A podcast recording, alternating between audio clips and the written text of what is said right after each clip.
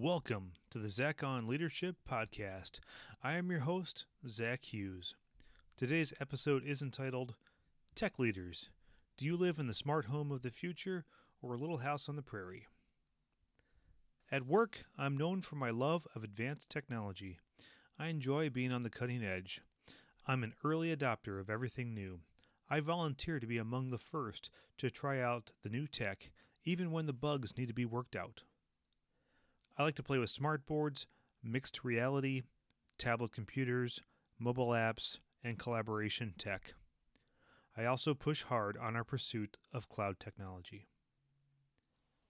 Because of this reputation, people often make the logical leap that this behavior is pervasive in my lifestyle.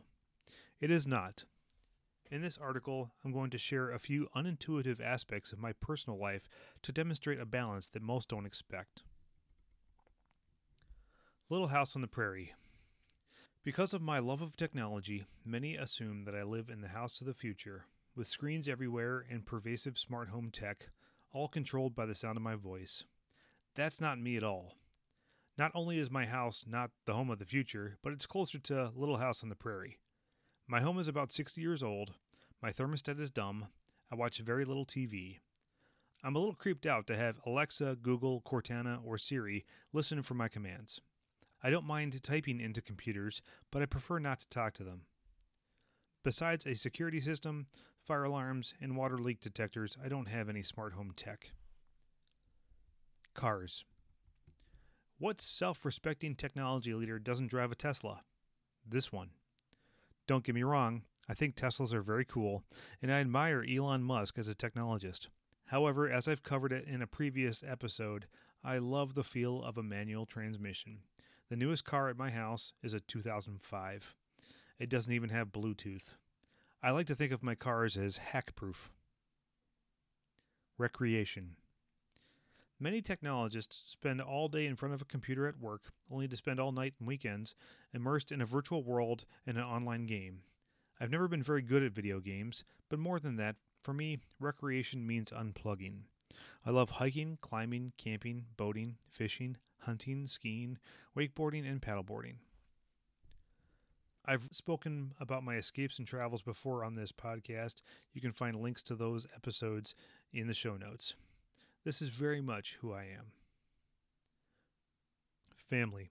On my own, I may be a bit more drawn into a full technology immersion lifestyle. However, I am one of six in my family.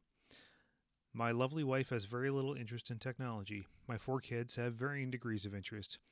My family does a nice job of grounding me and providing balance in my life.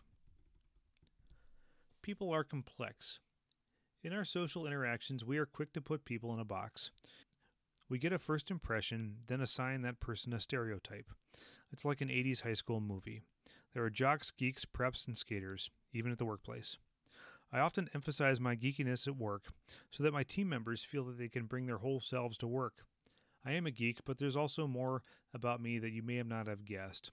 When I'm with my customers and business partners, I often talk about hunting or fishing to make a social connection. I'm not sure I can effectively be all things to all people, but I can certainly leverage different aspects of my personality depending on the company. How about you?